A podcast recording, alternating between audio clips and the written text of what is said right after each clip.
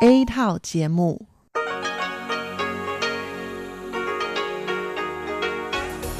Đây là Đài Phát thanh Quốc tế Đài Loan RTI.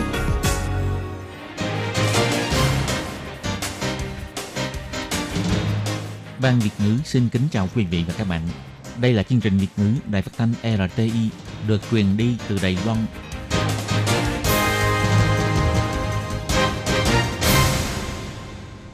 Hello, tôi Kim xin kính chào các bạn. Hoan nghênh các bạn đã đến với chương trình Việt ngữ ngày hôm nay của chúng tôi. Các bạn thân mến, hôm nay là thứ ba, ngày 27 tháng 8 năm 2019, cũng tức ngày 27 tháng 7 âm lịch năm kỷ hợi. Chương trình Việt ngữ ngày hôm nay của chúng tôi sẽ bao gồm các nội dung chính như sau. Mở đầu là bản tin thời sự trong ngày, tiếp đến là chuyên mục tin vắn lao động nước ngoài, rồi đến chuyên mục tiếng hoa cho mỗi ngày, chuyên mục khám phá thiên nhiên, và sau cùng, chương trình của chúng tôi sẽ khép lại với chuyên mục điểm hẹn văn hóa. Mở đầu chương trình hôm nay, tôi Kim xin mời các bạn cùng đón nghe bản tin thời sự trong ngày. Và trước hết, mời các bạn cùng theo dõi các mẫu tin tóm lược. Bộ Ngoại giao Đài Loan cho biết kiên trì bảo vệ chủ quyền lãnh thổ Biển Đông. Trung Quốc hạn chế lượng khách Trung Quốc sang Đài Loan du lịch đã đã kích ngành du lịch của Đài Loan. Ngoại trưởng Ngô Chu Nhiếp đã viết bài cho báo Politike kêu gọi Liên Hiệp Quốc nên đón nhận Đài Loan. G7 tình nguyện trợ giúp chữa cháy rừng Amazon, nhưng Brazil từ chối. Đã có 45 ca sốt chikungunya từ nước ngoài du nhập vào Đài Loan, 60% trường hợp đến từ Miến Điện.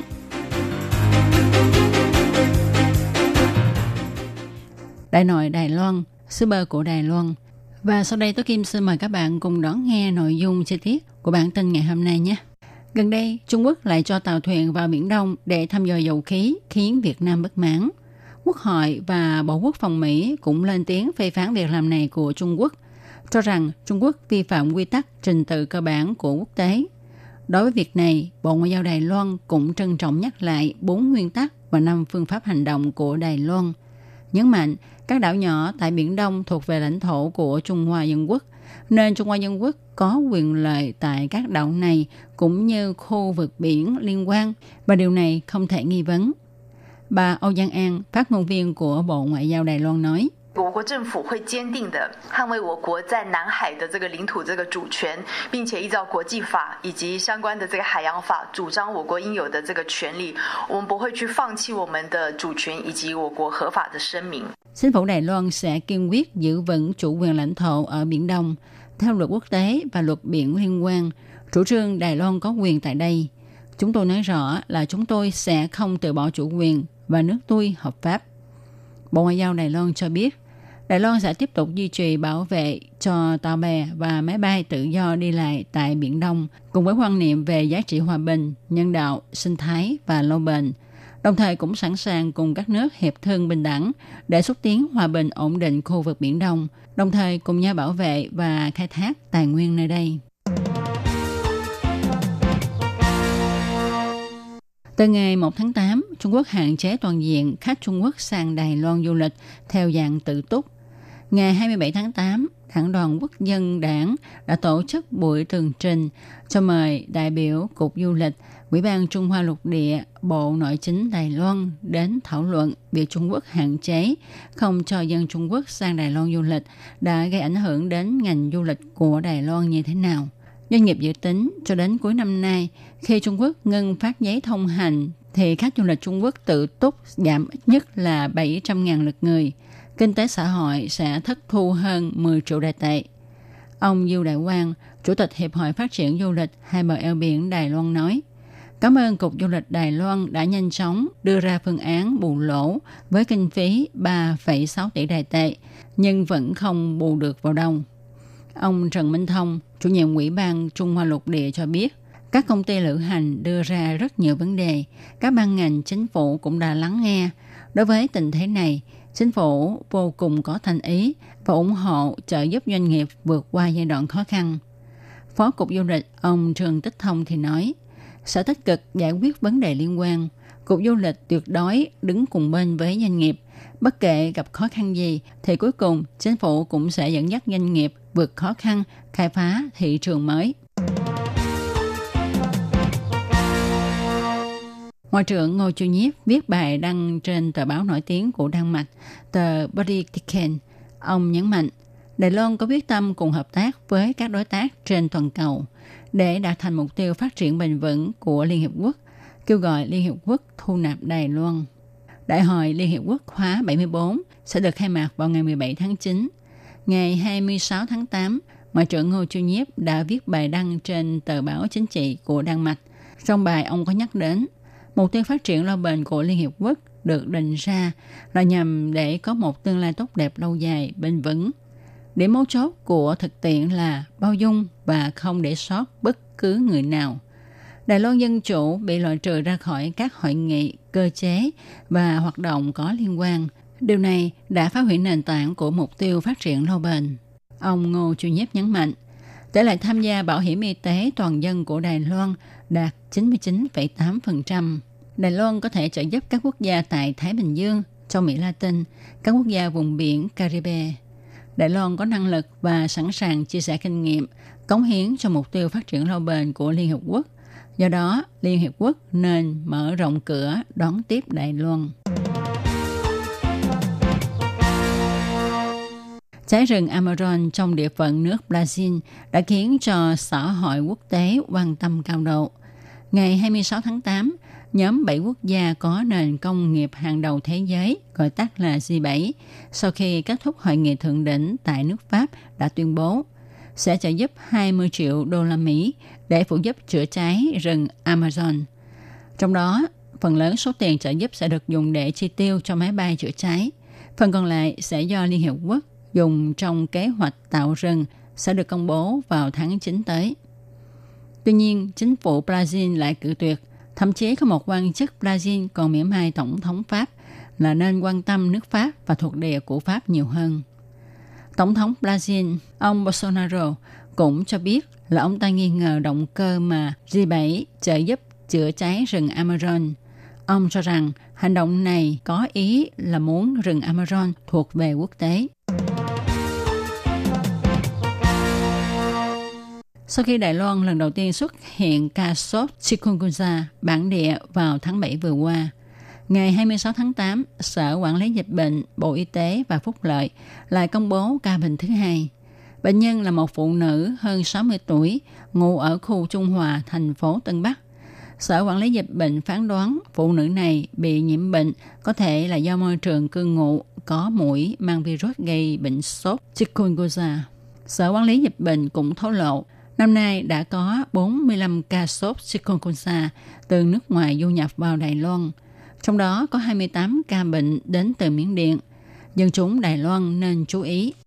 Phó Giám đốc Sở Quản lý Dịch bệnh là Nhất Quân cho biết, ca sốt chikungunya bản địa tại khu Trung Hòa thành phố Tân Bắc bắt đầu xuất hiện triệu chứng sốt vào ngày 22 tháng 8. Bệnh nhân lại bị đau xương nên đi khám bệnh – qua ngày sau bệnh không giảm nên đi khám lại. Kết quả xét nghiệm sốt chikungunya dương tính. Rất may, hiện nay bệnh tình thuyên giảm và bệnh nhân đang nghỉ dưỡng tại nhà. Phó giám đốc là Nhất Quân cho biết, do bệnh nhân này chỉ sinh hoạt tại khu mình ở, không có đi ra nước ngoài, và vào tháng 7, tháng 8 đều có một trường hợp nhiễm sốt chikungunya từ Miến Điện du nhập vào đây. Do đó, sở phán đoán là môi trường khu này có nguy cơ lây truyền bệnh cao.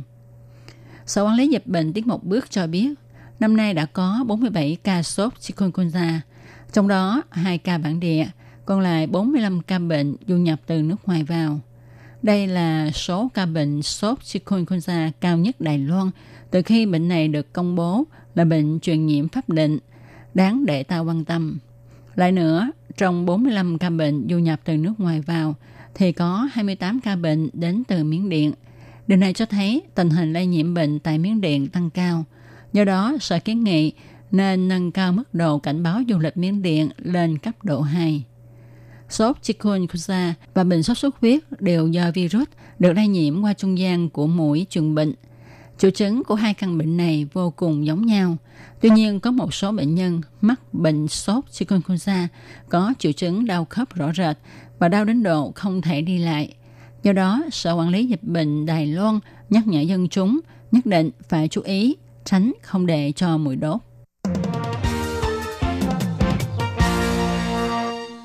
Trái bơ có thể chế biến thành nhiều sản phẩm. Bỏ sợi mì bơ dai mềm vào trong nước sôi, vớt lên, cho nước tương, từng vừng vào trộn đều là được một tô mì bơ ngon tuyệt. Mùa hè cần chống mũi đốt thì chúng ta đã có thuốc đuổi mũi làm bằng bơ. Ngoài ra còn có sản phẩm trà hộp bơ rất dưỡng sinh. Sà bông thủ công với hình dáng dễ thương, nguyên liệu thiên nhiên khiến người ta yêu thích. Nông thôn Đại Nội ở Đài Nam, nơi sản xuất bơ chủ yếu của Đài Loan nhờ vào bơ mà thay đổi diện mạo. Nông dân nói, cuộc sống nơi đây tốt hơn trước kia. Trước kia hộp bơ được bỏ đi, nay có thể bán lấy tiền. Ông Tăng Mắt Dương, Chủ tịch Hiệp hội Phát triển Quần thể Thạch Tự Lai nói, hiệu ứng kinh tế nâng cao từ 10 đến 20%. Cô Vương Doanh Tuệ nói, sản phẩm không có hóa chất, không hại da. Thông qua kế hoạch của Bộ Lao động mang nhân lực vào khu vực trợ giúp tiếp thị, chỉ trong vòng một năm, doanh thu đạt hơn triệu đại tệ. Giám đốc Lưu băng Đóng nói, lớp trẻ có thể trở về để cho khu vực càng có sức sống hơn. Với mô hình phát triển kinh tế khu vực này, hy vọng sắp tới có thể giúp cho nông dân có cuộc sống tốt hơn trước kia.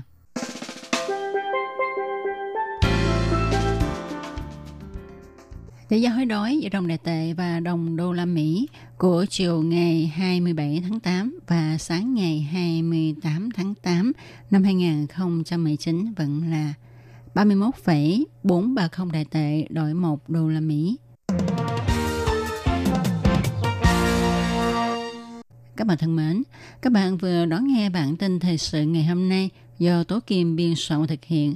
Tố Kim xin chân thành cảm ơn sự chú ý theo dõi của các bạn. Tiếp theo chương trình hôm nay, Tố Kim xin mời các bạn cùng đón nghe phần thông báo.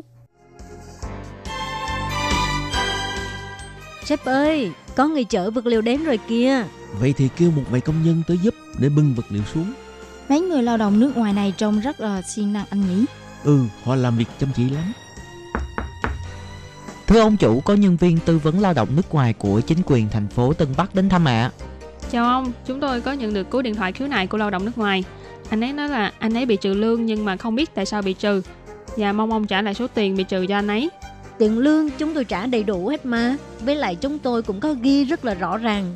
Làm sao lại có chuyện trừ tiền anh ấy được chứ? À, tôi nhớ ra rồi. Đó là tiền thuế thu nhập đó. Nhưng tôi không biết chữ, bản lương chi tiết viết tôi đâu có hiểu đâu. Nhưng hệ thống bảng lương của chúng tôi không có hiển thị được ngoài ngữ. Chị có thể dùng bản đối chiếu song ngữ để phát cho lao động nước ngoài xem và để cho lao động nước ngoài hiểu được tại sao là bị trừ tiền và họ bị trừ ở những mục nào. Theo quy định thì chủ lao động phải trả toàn bộ tiền lương cho lao động nước ngoài. Ngoài có thể khấu trừ phí bảo hiểm lao động, bảo hiểm y tế, rồi thuế thu nhập và phí ăn ở, thì các loại chi phí khác đều không được trực tiếp trừ trong tiền lương của người lao động nước ngoài. Và ngoài ra còn phải cung cấp một cái bản chi tiết tiền lương bằng tiếng mẹ đẻ của người lao động để cho người lao động người ta có thể hiểu rõ được những cái nội dung trên đó. Cô hãy đi giải quyết vấn đề này nhanh lên. Đừng vì ham chút lợi nhỏ mà mất việc lớn, lại còn bị phạt tiền nữa. Vâng, tôi đi xử lý việc này ngay lập tức ạ. À. Lương phải được thanh toán đầy đủ, bản lương chi tiết phải dùng song ngữ, như vậy người lao động nước ngoài mới yên tâm làm việc được.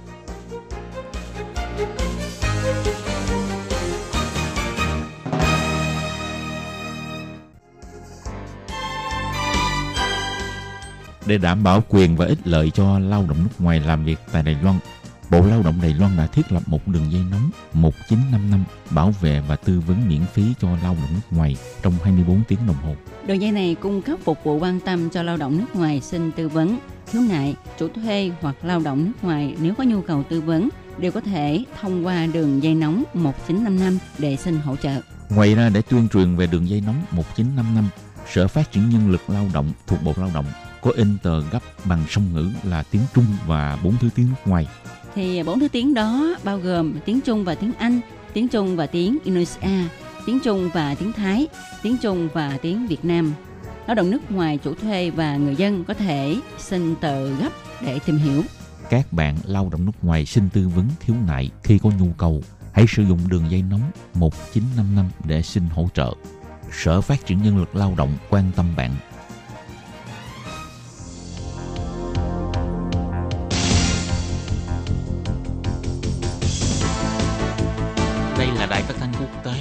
Loan LTI, truyền thanh từ Đài Loan, Trung Hoa Dân Quốc. Mời các bạn theo dõi mục tin vắn lao động ngoài. Khiết Nhi và Thúy Anh xin chào các bạn. Xin mời các bạn đón nghe chuyên mục tin vắn lao động của tuần này. Các bạn thân mến, trong chuyên mục tin vắn lao động của tuần này, Thúy Anh và Khiết Nhi sẽ mang đến cho các bạn hai thông tin. Thông tin thứ nhất đó là Philippines nghi ngờ bùng phát dịch tả heo châu Phi. Đài Loan sẽ kiểm tra toàn diện hành lý của hành khách nhập cảnh. Và thông tin thứ hai, Đài Nam xuất hiện ca nhiễm sốt xuất huyết tên cơ tập thể gia đình, nhắc nhở người dân chú ý phòng chống dịch bệnh. Vậy sau đây xin mời các bạn cùng đón nghe phần nội dung chi tiết của các bản tin này trong tin vắn lao động của tuần này các bạn nhé. Gần đây có thông tin cho biết dịch tả heo châu Phi đã xuất hiện tại hai tỉnh Bulacan và Rizal của Philippines. Nhằm phòng chống dịch tả heo xâm nhập vào Đài Loan, Cục Phòng dịch và Kiểm dịch động thực vật thuộc Ủy ban Nông nghiệp đã có lệnh bắt đầu kiểm tra toàn bộ hành lý sách tay của hành khách đến từ Philippines nhập cảnh tại sân bay quốc tế Đào Viên. Trung tâm ứng biến thiên tai Trung ương kêu gọi hành khách tuân thủ quy định, không được mang theo bất kỳ sản phẩm thịt heo nhập cảnh. Nếu vi phạm, lần đầu sẽ bị phạt 200.000 đại tệ, tái phạm sẽ bị phạt 1 triệu đại tệ. Người nước ngoài bị phạt 200.000 đại tệ mà không thanh toán tiền phạt ngay tại hiện trường sẽ bị từ chối nhập cảnh. Trung tâm ứng biến chỉ ra, theo nguồn tin đáng tin cậy cho biết, thì Philippines đã xuất hiện ca nhiễm dịch tả heo châu Phi, nhưng nước này vẫn chưa thông báo tình hình dịch bệnh cho Tổ chức Y tế Thế giới. Vì vậy, để tránh nguy cơ dịch bệnh xâm nhập, cơ quan chức trách của Đài Loan đã quyết định liệt Philippines vào danh sách các quốc gia có nguy cơ nhiễm dịch tả heo châu Phi cao. Cục phòng dịch và kiểm dịch bày tỏ, hiện tại số lượng hành khách nhập cảnh tại sân bay quốc tế Đào Viên là khá đông. Ngoài kiểm tra toàn bộ hành lý ký gửi, tất cả hành lý sách tay của hành khách đến từ các quốc gia hay khu vực nằm trong danh sách nhiễm dịch hay có nguy cơ nhiễm dịch cao đều bắt buộc phải được kiểm tra bằng máy chiếu tia X quang của Cục Phòng dịch và Kiểm dịch động thực vật. Danh sách này bao gồm Trung Quốc, Hồng Kông, Macau, Việt Nam, Lào, Campuchia, Thái Lan, Myanmar, Triều Tiên, Hàn Quốc, Nga, Philippines, vân vân. Các sân bay khác hiện cũng có chấp hành kiểm tra toàn bộ hành lý ký gửi và hành lý sách tay của tất cả hành khách nhập cảnh bằng máy chiếu tia quan quang của Sở quan vụ và chó kiểm dịch của Cục Phòng dịch và Kiểm dịch. Theo thống kê của Cục Phòng dịch và Kiểm dịch, từ sau khi sửa đổi điều luật phòng chống bệnh truyền nhiễm động vật hồi cuối năm ngoái, tính đến ngày 18 tháng 8 năm 2019, những trường hợp vi phạm quy định cấm mang theo chế phẩm thịt heo nhập cảnh và bị phạt 200.000 đại tệ, tổng cộng có 457 trường hợp. Trong đó nhiều nhất là hành khách đến từ Trung Quốc với 422 trường hợp, đứng thứ hai là Việt Nam với 34 trường hợp. Bắt đầu từ ngày 25 tháng 1 năm nay, Ủy ban Nông nghiệp của Đài Loan đã chính thức thực thi quy định xử phạt đối với hành khách mang theo thịt heo và chế phẩm thịt heo từ các quốc gia và vùng lãnh thổ từng xảy ra dịch tả heo châu Phi trong vòng 3 năm qua nhập cảnh Đài Loan. Người nước ngoài vi phạm quy định bị phạt từ 200.000 đại tệ trở lên, nếu không nộp phạt ngay tại hiện trường sẽ bị từ chối nhập cảnh. Cơ quan chức năng giải thích thêm, lao động di trú có thẻ cư trú ARC cho nên được miễn nộp phạt ngay tại hiện trường, nhưng sau khi nhập cảnh thì vẫn sẽ bị hối nộp phạt. Còn nếu chỉ có hộ chiếu mà chưa có thẻ cư trú thì vẫn sẽ bị buộc phải nộp phạt ngay tại chỗ. Wow, 200.000 đại tệ ở đây là gần 150 triệu đồng Việt Nam đồng rồi phải không Thúy Ừ. Anh? Thì đây là một số tiền khá là lớn đối với các bạn, bất kể là bạn làm việc ở Đài Loan đã lâu hay là bạn vừa mới tới Đài Loan. Và bây giờ là thông tin thứ hai. Ngày 24 tháng 8, Sở Quản lý Dịch bệnh thuộc Bộ Y tế Phúc Lợi đã tuyên bố lại thêm một ca nhiễm bệnh sốt xuất huyết đen cơ tại bản địa. Người đàn ông hơn 30 tuổi sống tại khu phía đông, thành phố Đài Nam. Do chị gái của ông đã được xác nhận nhiễm sốt xuất huyết đen cơ gần đây. Khi ông phát hiện mình cũng đã xuất hiện các triệu chứng liên quan, ông cũng đã chủ động đến phòng y tế để xét nghiệm và kiểm tra. Và được xác nhận đây là ca nhiễm tập thể gia đình. Hiện tại người đàn ông này đã khỏi bệnh và xuất viện. Những người trong gia đình vẫn chưa thấy có triệu chứng bất thường khác. Ngày 24 tháng 8, Sở Quản lý Dịch bệnh đã có thông cáo báo chí về thông tin này. Ông Trang Nhân Tường, Phó Giám đốc Sở Quản lý Dịch bệnh đã cho hay, gần đây thì người đàn ông này không có đi nước ngoài. Bắt đầu từ ngày 10 tháng 8, người đàn ông này đã xuất hiện các triệu chứng như sốt liên tục, đau cơ và nổi ban vân vân.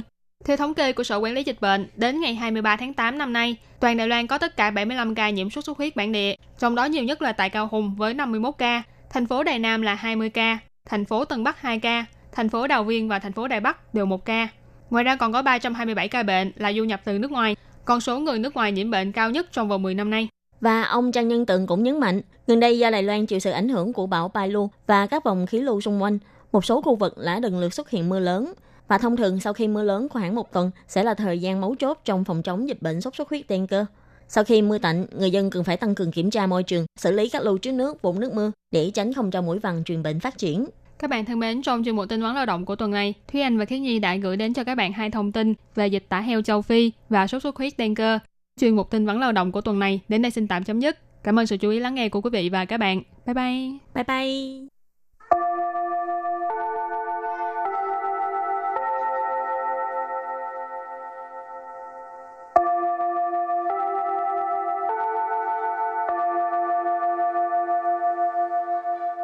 Xin mời quý vị và các bạn đến với chuyên mục Tiếng Hoa cho mỗi ngày do Lệ Phương và Thúy Anh cùng thực hiện.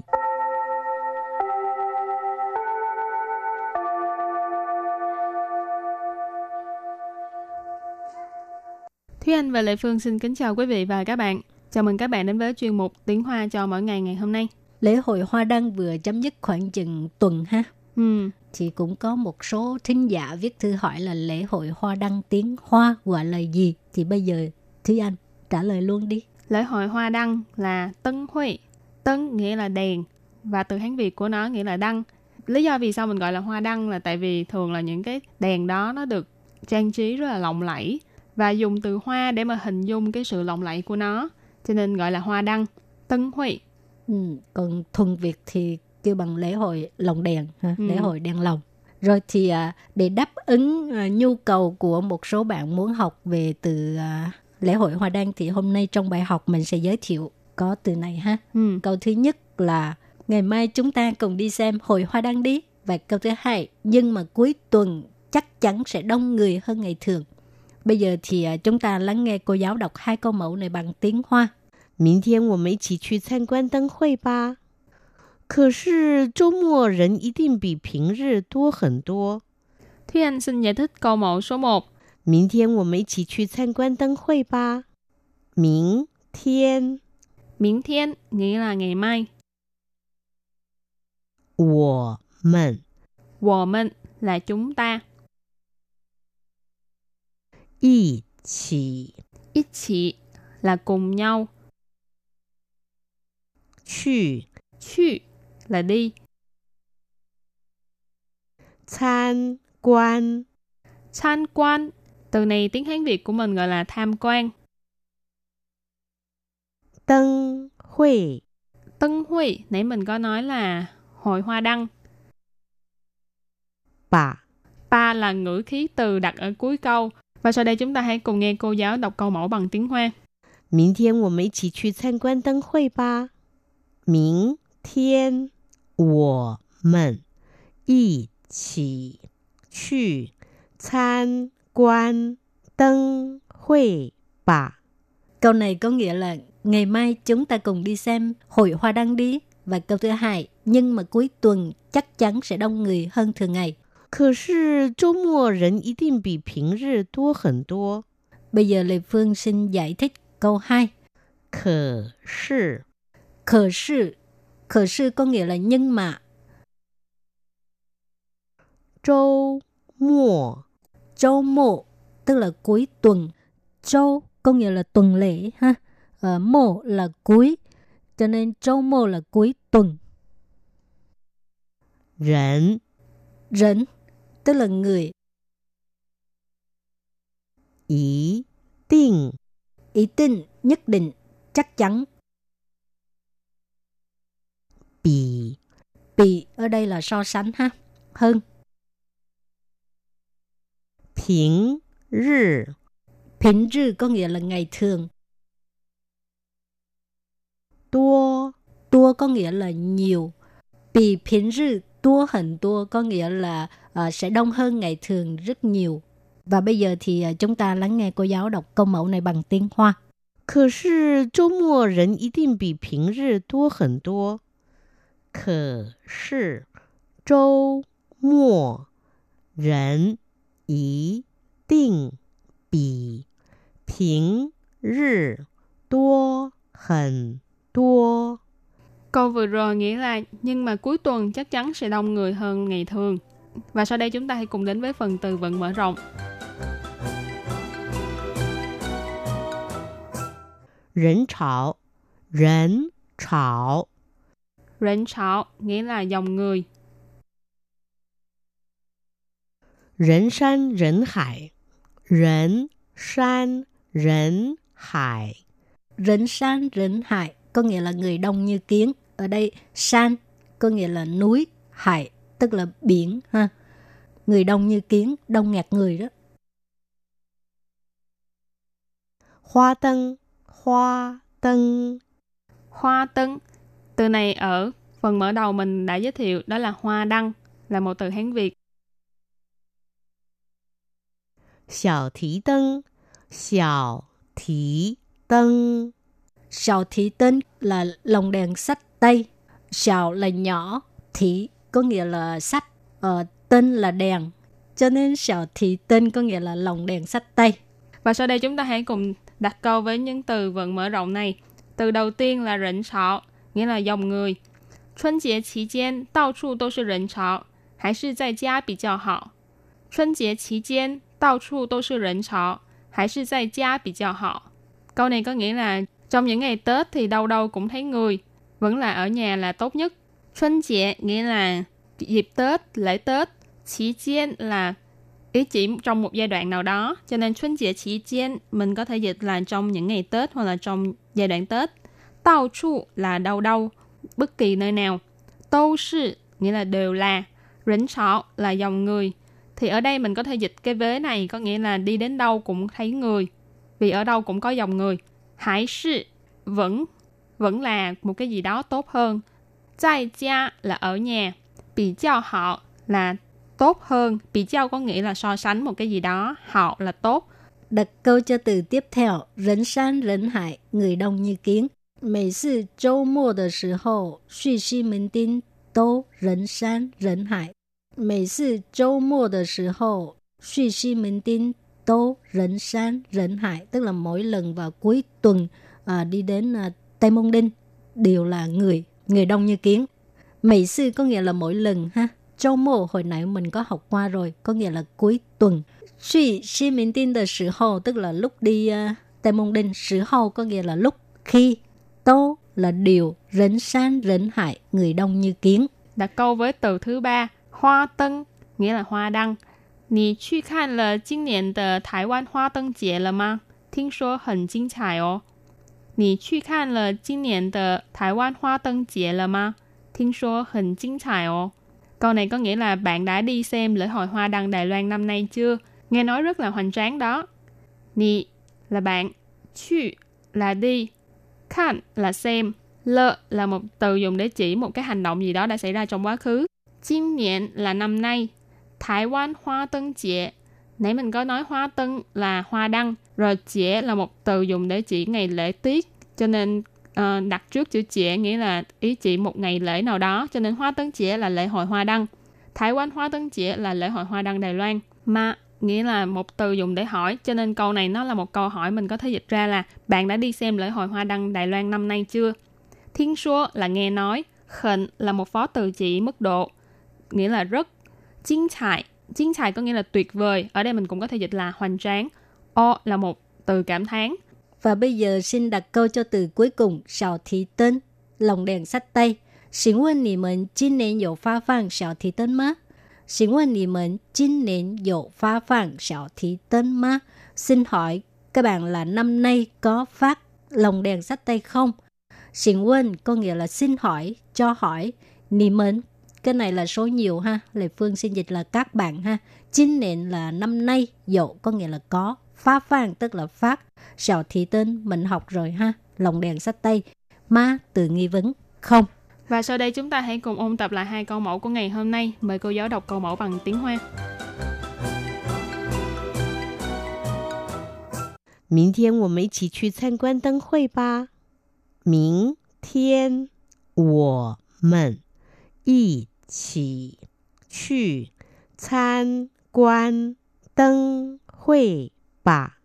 câu này có nghĩa là ngày mai chúng ta cùng đi xem hội hoa đăng đi 可是周末人一定比平日多很多。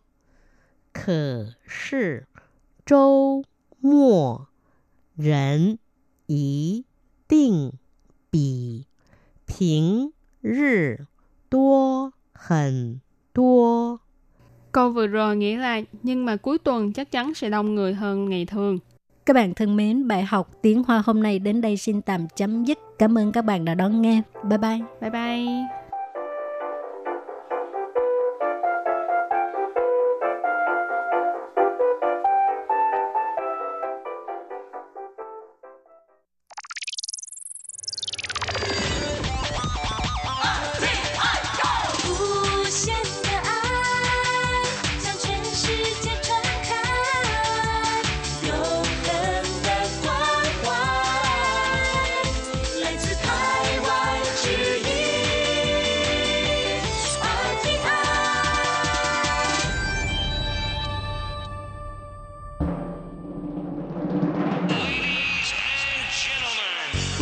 Đang đón nghe chương trình Việt ngữ Đài RTI truyền thanh từ Đài Loan.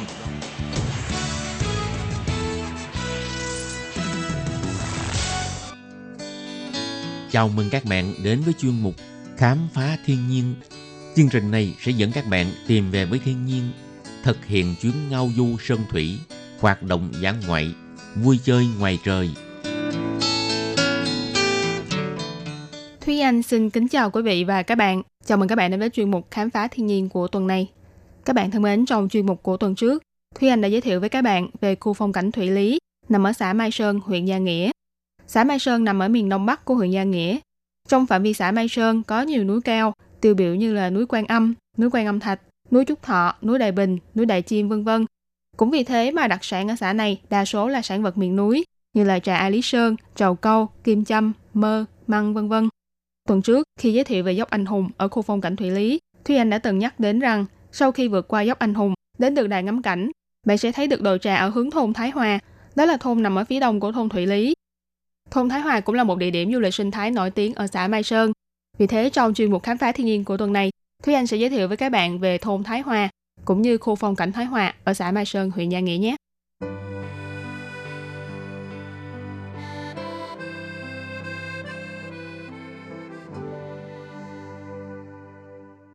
Thôn Thái Hòa là thôn làng nằm ở nơi hẻo lánh nhất của xã Mai Sơn. Thế nhưng đây lại là nơi giàu có nhất ở xã này. Nằm ở giữa lưng núi Tượng Sơn, đối diện với núi Đại Tháp. Vào thời quân Nhật chiếm đóng Đài Loan, nơi đây từng có tên gọi theo tiếng của người dân tộc Châu là Haliway. Sau Thế chiến thứ hai, người dân vì hy vọng có thể chung sống hòa bình với nhau, cho nên đã đặt tên là Thái Hòa. Đây là khu vực nằm ở trên núi, có độ cao 900 mét so với mực nước biển. Phía nam là hồ Phấn Khởi, phía đông giáp với khu phong cảnh Lai Cát, phía bắc là suối Thanh Thủy, phía tây là khu phong cảnh Thủy Lý.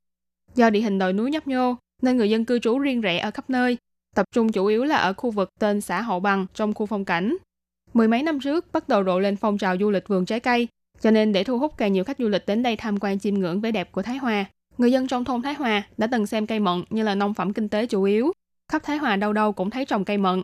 Sân trước, sân sau của các hộ gia đình đều trồng vài cây mận, vừa để làm cảnh vừa để tạo bóng mát. Mỗi năm vào cuối tháng Giêng, hoa mận nở rộ khắp cành, cả thôn Thái Hòa như một biển hoa mận giữa đồi núi. Những năm gần đây, do giá trị kinh tế của cây mận không cao như trước đây, không ít vườn cây mận đã chuyển sang trồng vườn trà. Nhưng ở khu vực dọc hồ chương thụ thì vẫn còn giữ lại không ít cây mận có thể chiêm ngưỡng. Do nằm ở trên núi cao, rừng cây trong phạm vi khu vực này đa số là những rừng trúc hay là rừng cây sa mu. Khi bạn đến đây du lịch, bạn có thể đi theo ba tuyến đường như sau. Một là đi dọc theo đường Thái Hòa ở xã Hậu Bình để đi vào, leo lên đỉnh núi Thánh Quan Âm. Đây là tuyến đường leo núi nếu như bạn xuất phát từ trang trại Thái Hòa, đi mang theo đường công nghiệp, thì khoảng 2 giờ đồng hồ là có thể đến được Thạch Nghiễn Đài. Đi thêm khoảng 40 phút nữa là có thể thấy được một cây bằng lăng nổi tiếng nhất ở vùng này.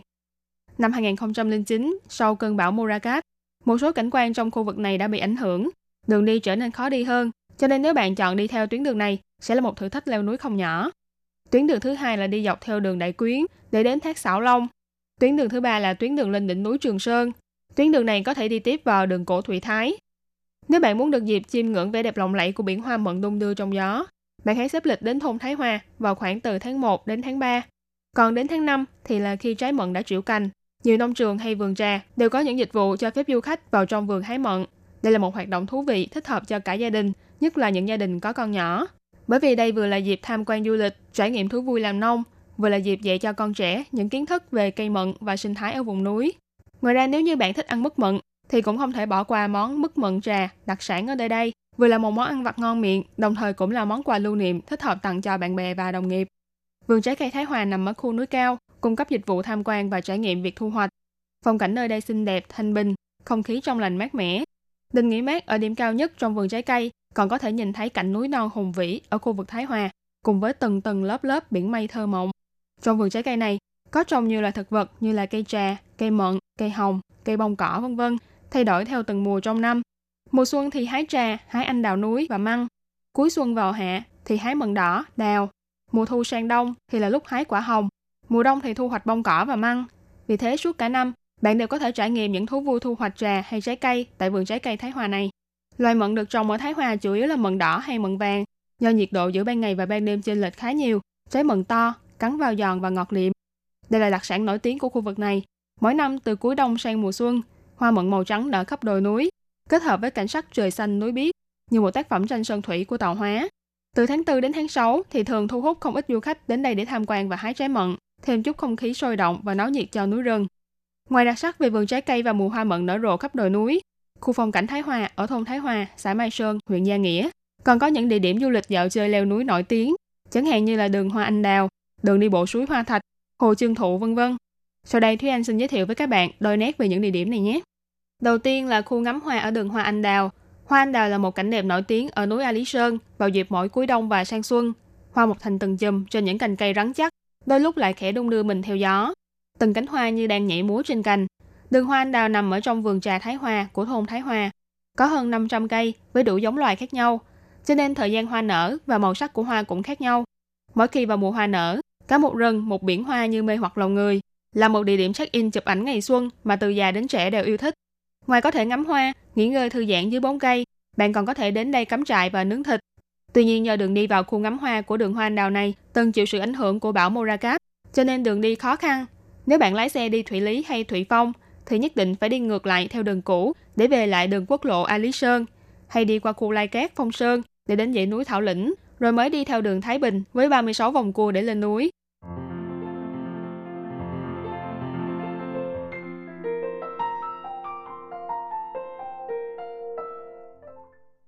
Tiếp theo là đường đi bộ suối Hoa Thạch. Trước đây người ta gọi nơi này là suối Khôi Thạch. Khôi là từ Hán Việt của màu xám, thạch nghĩa là đá. Do dưới suối có nhiều tảng đá xám phân bố khắp nơi, sau này mới được đổi tên là suối Hoa Thạch. Phong cảnh ở suối Hoa Thạch thanh bình đẹp đẽ, tiếng chim kêu xen lẫn với tiếng suối róc rách chảy xuống, khung cảnh tĩnh lặng bình yên sẽ giúp bạn phần nào giảm bớt áp lực và xoa dịu những ưu phiền trong cuộc sống. Đường đi bộ nằm ở trên suối Hoa Thạch là đường đi bộ chủ yếu của khu vực Thái Hòa. Đi dọc theo con đường này, có thể đến được vườn trà và đài quan sát, ngắm nhìn những đồi núi chập trùng ở xung quanh, những hẻm núi sâu mà rộng lớn vô cùng hùng vĩ, cùng với cảnh vườn trà nên thơ dưới bầu trời xanh mây trắng, cảnh đẹp như tiên cảnh ngay trong tầm mắt của bạn. Đường đi bộ suối Hoa Thạch nằm ở thôn Thái Hòa, xã Mai Sơn, huyện Gia Nghĩa, nằm trong khu bảo tồn sinh thái suối Hoa Thạch, là một khu rừng nguyên sinh chưa được khai thác nhiều. Đầu nguồn suối do có mỏ than đá, cho nên hàm lượng vôi trong nước là rất cao. Những tảng đá hay vách đá trong suối do sự xói mòn của nước trong suốt thời gian dài, hình thành nên những khối đá với hoa văn bắt mắt, vì thế nên mới được đổi tên từ suối Khôi Thạch, tức là đá xám, sang suối Hoa Thạch, tức là những tảng đá có hoa văn. Dọc theo đường đi bộ có vài thác nước lớn nhỏ khác nhau và một vài hồ nước, nước suối trong veo, có thể thấy được cả những loài tôm cá tung tăng dưới mặt nước. Do thôn Thái Hòa nằm ở nơi hẻo lánh của xã Mai Sơn, là vùng trung gian của hồ Phấn Khởi và Lai Cát. Nếu bạn đi từ Lai Cát đến hồ Phấn Khởi, thì sẽ đi ngang qua thôn Thái Hòa. Nhưng do tên tuổi của địa danh này nổi lên chưa bao lâu, nên cũng còn rất nhiều du khách chưa biết về khu vực này. Khu bảo tồn sinh thái suối Hoa Thạch là một khu vực được quy hoạch và xây dựng, phát triển bởi Phòng Quản lý Công viên Quốc gia A Lý Sơn, được khai phá từ khoảng năm 2004. Khi đó, Phòng Quản lý Công viên Quốc gia A Lý Sơn đã công bố địa điểm du lịch mới, cũng chính là khu rừng nguyên sinh trong thôn Thái Hòa, ở gần đường đi bộ suối Hoa Thạch. Phòng Quản lý Công viên Quốc gia A Lý Sơn còn cho đặt thêm vài hòn đá ở giữa suối, nơi mà nước không chảy xiết, để người dân có thể đạp lên đá mà băng qua suối, ngồi bên suối để nghịch nước hay nghỉ ngơi vân vân. Ngoài ra cùng với vô số điểm ngắm đom đóm trong phạm vi quản lý của Phòng Quản lý Công viên Quốc gia ai Lý Sơn, đơn vị này cũng quy hoạch ra khu ngắm đom đóm ở suối Hoa Thạch. Mỗi năm vào khoảng từ tháng 4 đến tháng 6, do khu vực phụ cận của suối Hoa Thạch có nhiều rừng nguyên sinh, ít hộ dân cư, ô nhiễm ánh sáng thấp, cho nên chỉ cần bước vào khu bảo tồn vào buổi đêm là bạn sẽ nhìn thấy được đom đóm. Càng đi sâu vào lối dẫn vào rừng hay đường dẫn lên đầu nguồn suối, thì đom đóm càng nhiều hơn, lấp lánh trong đêm, tưởng chừng như chỉ cần giơ tay lên là có thể chạm vào những nguồn sáng lung linh huyền ảo đó vậy. Đường đi bộ suối Hoa Thạch có tổng chiều dài khoảng 850 m, có hai lối để lên núi. Lối vào thấp hơn là ở bản chỉ dẫn khu bảo tồn tôm cá suối Hoa Thạch. Ở đó có bãi đậu xe và nhà vệ sinh công cộng. Gần đó còn có nhà nghỉ Mai Lĩnh, nằm ngay cạnh đường cổ Mai Lĩnh. Lối vào còn lại là nằm ở phía sau của vườn trà trên núi, của vườn trái cây Thái Hoa. Bên cạnh vườn cây này có đài ngắm cảnh và trò nghỉ mát, vừa có thể ngắm nhìn khung cảnh vườn trà xinh đẹp, vừa có thể tạm dừng chân để nghỉ ngơi, chuẩn bị cho hành trình kế tiếp của mình. Đi dọc theo con đường ven suối, từ khu bảo tồn tôm cá suối Hoa Thạch lên cao, nước suối róc rách không ngừng, bên suối là rừng lá rộng nguyên sinh. Tiếng suối chảy cùng tiếng gió vi vu sẽ cùng bạn đi dọc lối đi quanh co theo sườn núi. Giữa đường thì có một trạm dừng chân với vài chiếc ghế gỗ nhỏ. Bạn có thể ngồi nghỉ ngơi dưới tán cây mát rượi để tránh cái nắng của mặt trời. Lối vào thấp hơn thì có một hồ nước cạn, thích hợp làm nơi vui chơi cho trẻ nhỏ vào những ngày hè. Thời gian leo dốc bình quân khoảng 1 giờ đồng hồ, xuống dốc thì khoảng 40 phút. Thời gian di chuyển không hơn 3 giờ đồng hồ. Là một tuyến đường leo núi tập thể dục thích hợp cho tất cả mọi người. Nhưng do đường đi rất dễ trơn trượt, nên các bạn cũng nên chuẩn bị một đôi giày thích hợp cho việc leo núi và chú ý an toàn khi di chuyển nhé.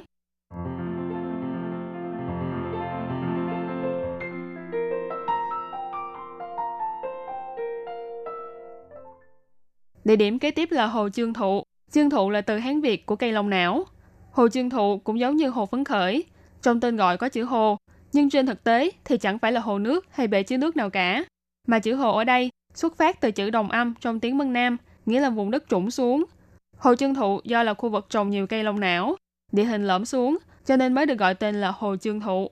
Hồ Chương Thụ phía nam là Hồ Phấn Khởi, phía đông là khu phong cảnh Cát Phong, phía bắc là suối Thanh Thủy, phía tây là khu phong cảnh Thủy Lý. Từ khu đồng bằng đến Hồ Chương Thụ phải mất khoảng 1 đến 2 giờ đồng hồ xe chạy. Mặc dù nằm ở vùng xa xôi hẻo lánh, nhưng cư dân ở đây an cư lạc nghiệp, chủ yếu sống nhờ vào trồng trà và kinh doanh lá trà. Do ở độ cao tương đối cao so với mực nước biển, nên những rừng cây ở Hồ Chương Thụ chủ yếu là rừng samu và rừng trúc. Đặc sản nổi tiếng nhất là măng và trúc. Do trước đây chưa có đường công nghiệp để tiếp nối với khu du lịch A Lý Sơn, rất ít khách du lịch phát hiện thắng cảnh tự nhiên xinh đẹp như Hồ Chương Thụ này, cho nên thôn làng ở đây vẫn giữ nguyên nét diện mạo mộc mạc của mình. Hiện tại chính quyền địa phương và phòng quản lý công viên A Lý Sơn dự định phát triển du lịch xanh, kết hợp hai hồ Chương Thụ và hồ Phấn Khởi, từng bước phát triển du lịch vườn trái cây, tham quan vườn trà vân vân. Vào những ngày hè oi bức, nhiệt độ ở khu vực hồ Chương Thụ vẫn luôn ở mức khoảng 20 độ C, vô cùng mát mẻ, khí hậu ôn hòa dễ chịu. Vì thế nếu như bạn có dịp đến tham quan hồ Phấn Khởi, bạn cũng hãy dành chút thời gian để khám phá khu vực hồ Chương Thụ, cảm nhận một nét đẹp riêng biệt giữa núi rừng của A Lý Sơn. Khu Thái Hòa nổi tiếng với việc trồng trà núi cao, chủ yếu là trà xanh ô long và trà kim tuyên. Nơi có độ cao từ 1.000 m trở xuống thì chủ yếu là trà kim tuyên, còn từ 1.000 m trở lên thì chủ yếu là trồng trà xanh ô long. Cả khu vực trồng trà của thôn Thái Hòa có khí hậu và thổ nhưỡng được đánh giá là thích hợp nhất để trồng trà. Vì thế chất lượng trà được sản xuất ở đây cũng được xếp vào loại trà chất lượng nhất ở Đài Loan. Hồ Chương Thụ là một khu vực trồng trà núi cao nổi tiếng của những năm trở lại đây, nằm ở độ cao từ 1.500m đến 1.700m so với mực nước biển. Khí hậu núi cao rõ rệt, thường xuyên xuất hiện mây mù và sương, nhiệt độ ban ngày và ban đêm chênh lệch khá lớn, cộng thêm chất lượng thổ nhưỡng thích hợp để gieo trồng và kỹ thuật làm trà tuyệt đỉnh.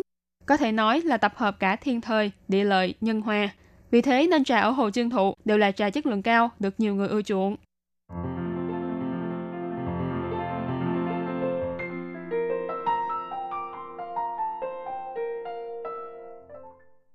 Và địa điểm cuối cùng của chúng ta ngày hôm nay đó là đường cổ Phấn Thụy. Đường cổ Phấn Thụy nối tiếp hai khu phong cảnh Thụy Lý và Hồ Phấn Khởi. Vào thời nhà Thanh, con đường này là tuyến đường thông thương của người dân trong khu vực. Đến nay vẫn còn giữ lại không ít di tích như là lò đung củi, miếu âm dương, miếu thần Nhật Bản vân vân. Đường cổ Phấn Thụy nằm giữa xã Mai Sơn và xã Trúc Kỳ của huyện Gia Nghĩa.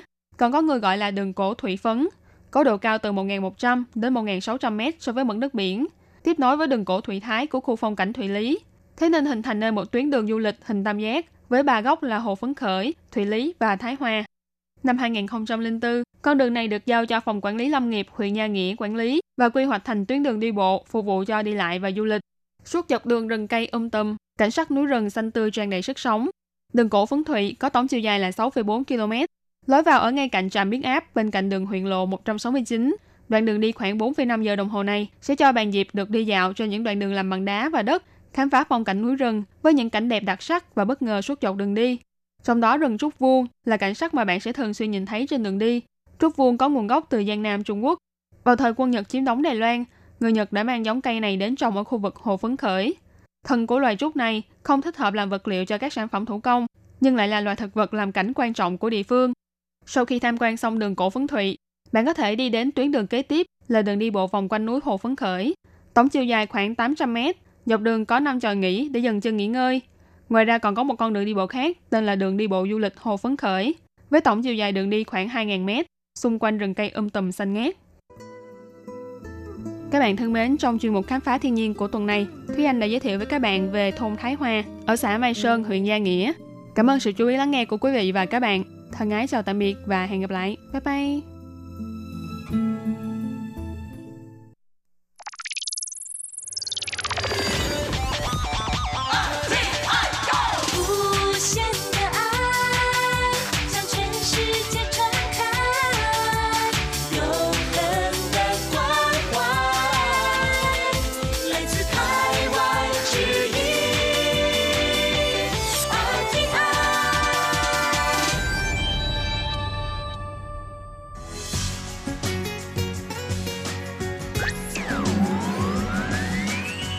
Vị đang đón nghe chương trình Việt ngữ Đài RTI truyền thanh từ Đài Loan.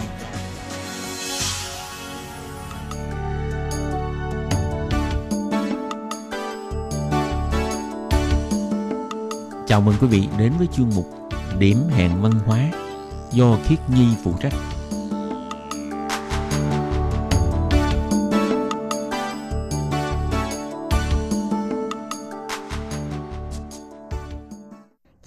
Xin chào các bạn. Xin mời các bạn cùng đón nghe điểm hẹn văn hóa của tuần này.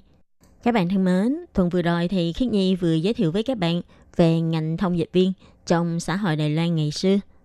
Những người làm nghề thông dịch viên trong thời đại ngày xưa cũng giống như là cá ngập nước. Và thường vì do họ tiếp xúc nhiều và có nhiều thông tin, cho nên cuối cùng họ sẽ rất dễ làm giàu cũng như là có thể trở thành luật sư hay những người có địa vị trong xã hội vân vân. Còn trong điểm hẹn văn hóa của tuần này, Khiết Nhi lại muốn giới thiệu với các bạn về một lễ hội văn hóa của người khách gia. Đó là lễ nghỉ dân tại Bảo Trung Đình, nghỉ dân miếu của huyện Tân Trúc. Vậy sau đây xin mời các bạn cùng Khiết Nhi đi tìm hiểu về lễ hội này các bạn nhé.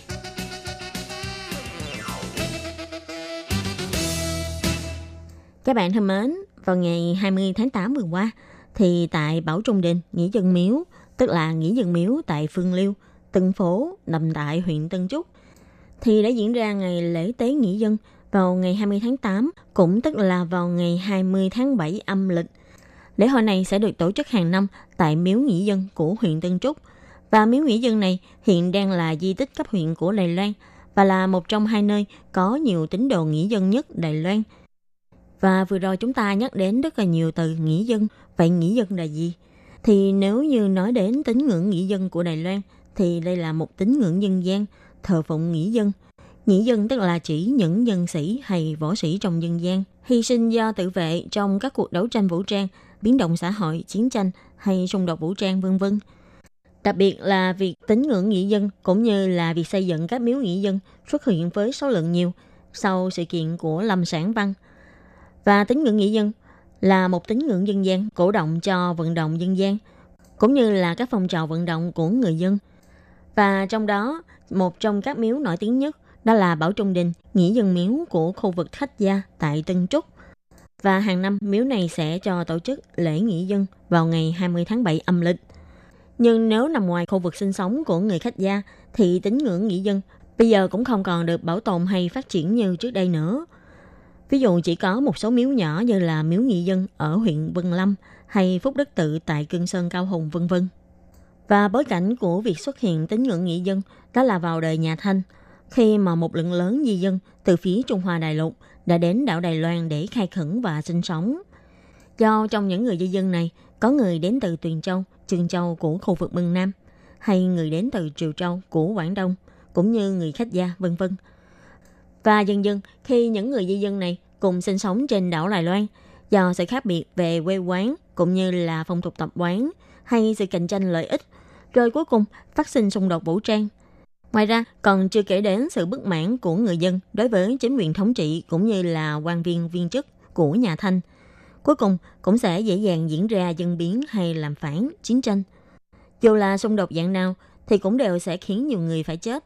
Để tưởng nhớ đến những người đã chết trong những lần xung đột này, người dân thường sẽ gọi tôn kính những người đã khuất này là nghĩa dân và lập miếu thờ phụng. Như trong sự kiện Lâm Sản Văn mà vừa rồi Khiết Nhi nói, đó là sự kiện đã xảy ra vào năm 1786, tức là năm 51 Càng Long. Thì sự kiện Lâm Sản Văn này đã xảy ra tại Phủ Lài Loan, tỉnh Phúc Kiến. Ông Lâm Sản Văn này chính là người đứng đầu của tổ chức Thiên Địa Hội. Nếu các bạn có từng xem qua một số phim kiếm hiệp về đời nhà Thanh, như phim Lộc Đỉnh Ký được chuyển thể từ tác phẩm của ông Kim Dung, thì trong phim này cũng nói về Thiên Địa Hội, phản thanh phục minh. Và ông Lâm Sản Văn trong sự kiện này cũng chính là người đứng đầu của Thiên Địa Hội với tôn chỉ là phản thanh phục minh. Vào năm 1786, để chống đối với lại nhà Thanh, Lâm Sản Văn đã giành được chương hóa của Đài Loan. Thì một trong những người tướng của ông là ông Vương Tác, thì đã giành được thành Trúc Tiệm, tức là thành phố Tân Trúc của ngày hôm nay. Nhưng do quân kỹ của ông Vương Tác không tốt, những người lính trong đội quân của ông thường xuyên đi quấy nhiễu người dân. Và vì thế, người dân sinh sống tại khu vực Đào Viên, Tân Trúc, Miêu Lực đã từ từ cho tổ chức đội nghĩa quân dân phòng để bảo vệ sự yên bình của địa phương, chống lại ông Lâm Sản Văn, bảo vệ quê nhà, và trong đó có tổ chức nghĩa quân của ông Trần Tư Vân. Đội nghĩa quân này có hơn 1.000 người.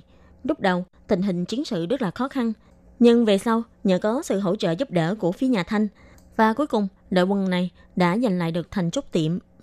Và sau đó đội quân này lại phối hợp với lại đội nghĩa quân của người Tiền Châu, cũng như là đội nghĩa quân của người dân tộc thiểu số tại Đồng Bằng.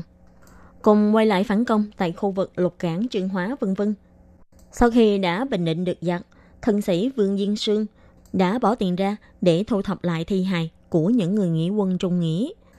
Và sau đó ông đã cùng ông Lâm Tiên Khôn, Huỳnh Tông Vượng và Ngô Lập Quý. Bốn người họ đều là những người làm ăn giàu có. Và họ đã đề xuất sẽ xây miếu đập đền thờ, thờ những người nghĩa quân đã hy sinh trong cuộc chiến này.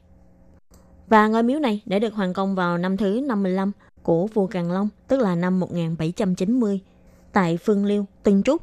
Và đây chính là Bảo Trung Đình, nghĩa dân miếu của huyện Tân Trúc ngày nay.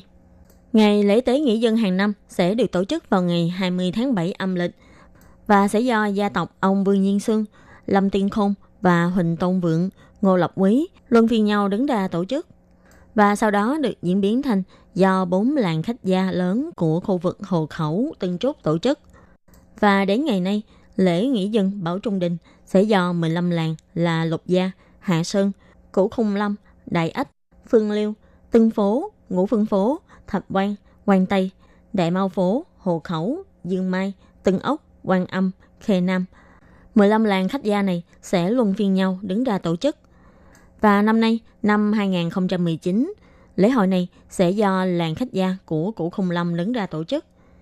Và vào ngày 20 tháng 8 vừa rồi, tức là ngày diễn ra buổi lễ này, thì ông Lý Vịnh Đắc, chủ nhiệm Ủy ban khách gia và một số khách mời để đến dự lễ nghỉ dân toàn quốc năm 2019 này tại huyện Tân Trúc.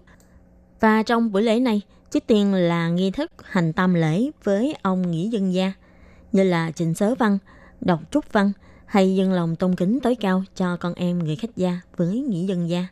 Đồng thời, cầu ông nghỉ dân gia phù hộ cho người dân sức khỏe dồi dào, gia đình bình an. Và trong buổi lễ này, ông Lý Bình Đắc cũng đã đặc biệt truyền đạt lại tâm ý của Tổng thống Thái Anh Văn. Ông cho hay, bà Thái Anh Văn cũng là một người con của khách gia, nên bà rất quan tâm các hoạt động của người khách gia. Từ sau khi bà lên chức Tổng thống đến nay, bà đã dốc sức để thúc đẩy sự phát triển của văn hóa và các ngành nghề của người khách gia và cũng rất đồng tình với tinh thần nghĩ dân bảo vệ quốc gia. Và sau này, bà vẫn sẽ tiếp tục ủng hộ văn hóa và các ngành nghề của người khách gia để nền văn hóa khách gia tiếp tục được phát triển thêm. Ông Lý Vĩnh Đắc cũng cho rằng miếu nghị dân Bảo Trung Đình tại Tân Trúc không những là trung tâm tín ngưỡng của người khách gia, còn là trụ truyền mang tinh thần nghĩa dân đặc trưng nhất của Đài Loan.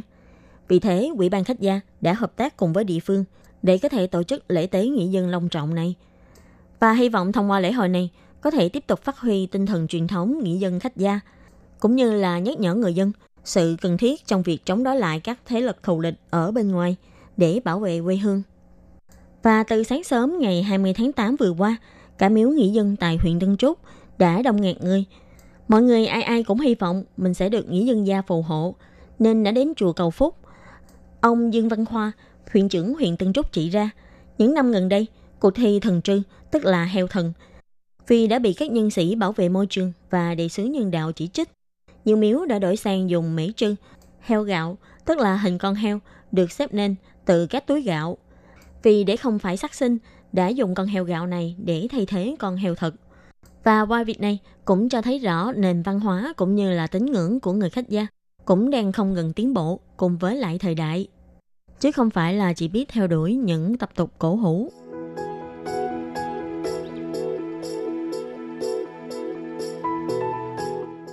Và như vừa rồi khi Nhi giới thiệu, cuộc thi thần trư tức là heo thần cũng là một điểm đặc sắc trong ngày lễ nghỉ dân này. Có người nói cuộc thi heo thần này được khởi nguồn từ thời kỳ Nhật Bản cai trị, vì mọi người đến chùa đều sẽ được chi thịt heo, vì để những người dân làng nghèo được chi thịt heo để mang về ăn. Đối với những làng khách gia đến viên tổ chức lễ hội miếu nghị dân năm đó, người Nhật sẽ khuyến khích họ hãy nuôi heo của mình cho càng mập càng tốt. Và con heo càng to càng mập, thì những người dân đến tham gia lễ tế này sau khi làm lễ xong thì sẽ được chia càng nhiều thịt mang về. Nhưng ngày nay, khi kinh tế ngày càng phát triển, điều kiện của người dân đã tốt hơn nhiều, thì những tập tục năm xưa này giờ đây chỉ đơn thuần là một cuộc thi với hy vọng là mang về chiến thắng và mang về sự may mắn cho năm tới. Những người dân làng tham gia cuộc thi cho rằng khi dùng con heo càng nặng để cúng tế thì mới càng có thể bày tỏ thành ý của họ với thần linh. Và thần linh sẽ phù hộ cho gia đình của họ được bình an thuận lợi. Và ngày xưa, dù là cuộc thi heo thần này cũng là xem con heo nào nặng nhất thì người đó sẽ chiến thắng. Tuy nhiên, do hồi xưa heo được nuôi thả rông trong sân nhà người dân. Nhưng vào ngày nay, ngành chăn nuôi heo lại trở thành một ngành chăn nuôi công nghiệp. Và những con heo dùng để tham dự cuộc thi heo thần này đều được nuôi với một cách rất ư là tàn nhẫn và không nhân đạo. Ví dụ như là thúc heo ăn một cách vô tội vạ hay hạn chế hoạt động của con heo, cũng như là chọc tiết chúng trong tình trạng những con heo này còn ý thức, vân vân. Và những điều này đã khiến cho một bộ phận người dân phải suy nghĩ lại về cuộc thi này. Theo đúng như tập tục truyền thống, thì heo dùng để tham gia cuộc thi heo thần phải nuôi 3 năm và phải trên 400 cân đài, tức là 240 kg trở lên thì mới được tham dự cuộc thi này. Và theo kinh nghiệm thì phải trên 600 kg trở lên thì mới có thể giành được chiến thắng. Nhưng những con heo này vì quá nặng, thân hình của chúng quá nặng nề và chúng hầu như không thể đi đứng bình thường. Thậm chí nội tạng của những con heo này cũng vì bị ép ăn quá mà trở nên biến dạng. Và hơn nữa, người nuôi vì sợ chúng quá nặng nề, đi đứng không vững sẽ bị té hay chạy trụ, cơ thể sẽ không được toàn vẹn. Nên khi heo nặng đến khoảng 100 cân, thì người nuôi sẽ bắt đầu giam chúng lại trong một không gian nhỏ, khiến chúng chỉ có thể nằm ngửa trên sàn. Những con heo này không thể đi lại, cũng không thể chữa mình.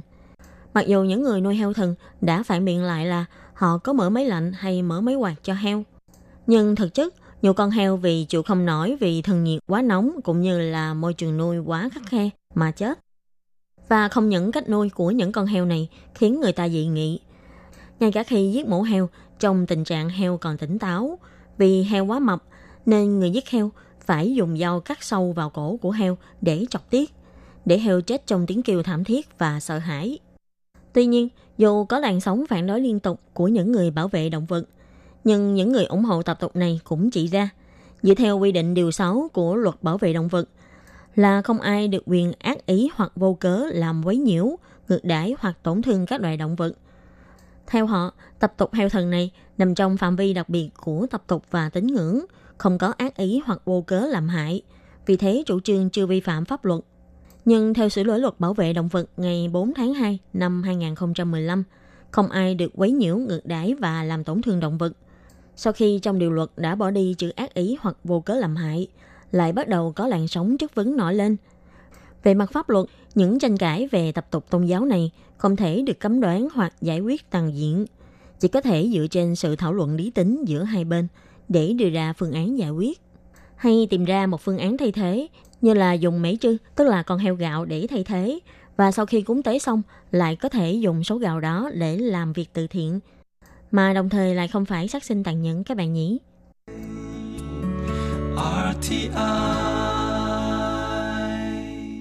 Các bạn thân mến, vừa rồi là chuyên mục điểm hẹn văn hóa của tuần này với chủ đề là lễ tế nghĩa dân cũng như là giới thiệu về cuộc thi heo thần truyền thống.